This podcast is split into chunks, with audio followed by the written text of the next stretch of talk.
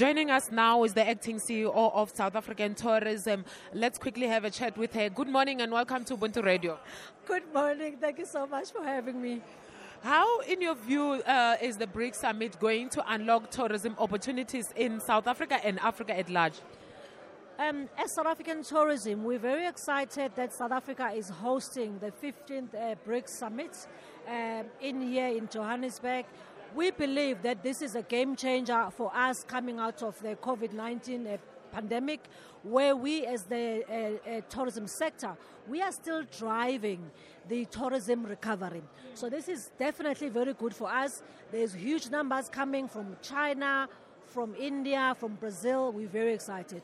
We are even more excited that this is happening at the time that um, China has now fully reopened its market coming out of COVID because they were closed uh, most of the time until February this year.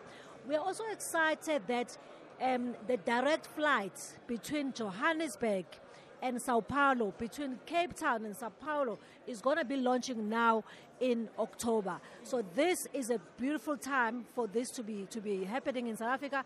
We think it's going to unlock huge opportunities for businesses to come and do business in South Africa, but also for your usual travelers who love South Africa to actually come in, into South Africa.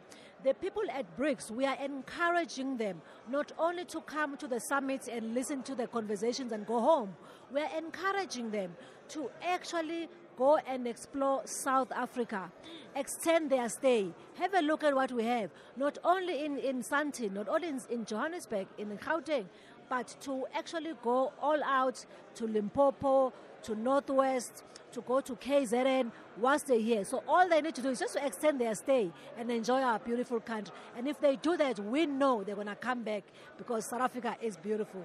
We have the best to offer. We do tourism. Hashtag BRICS in Africa. Thank you so much.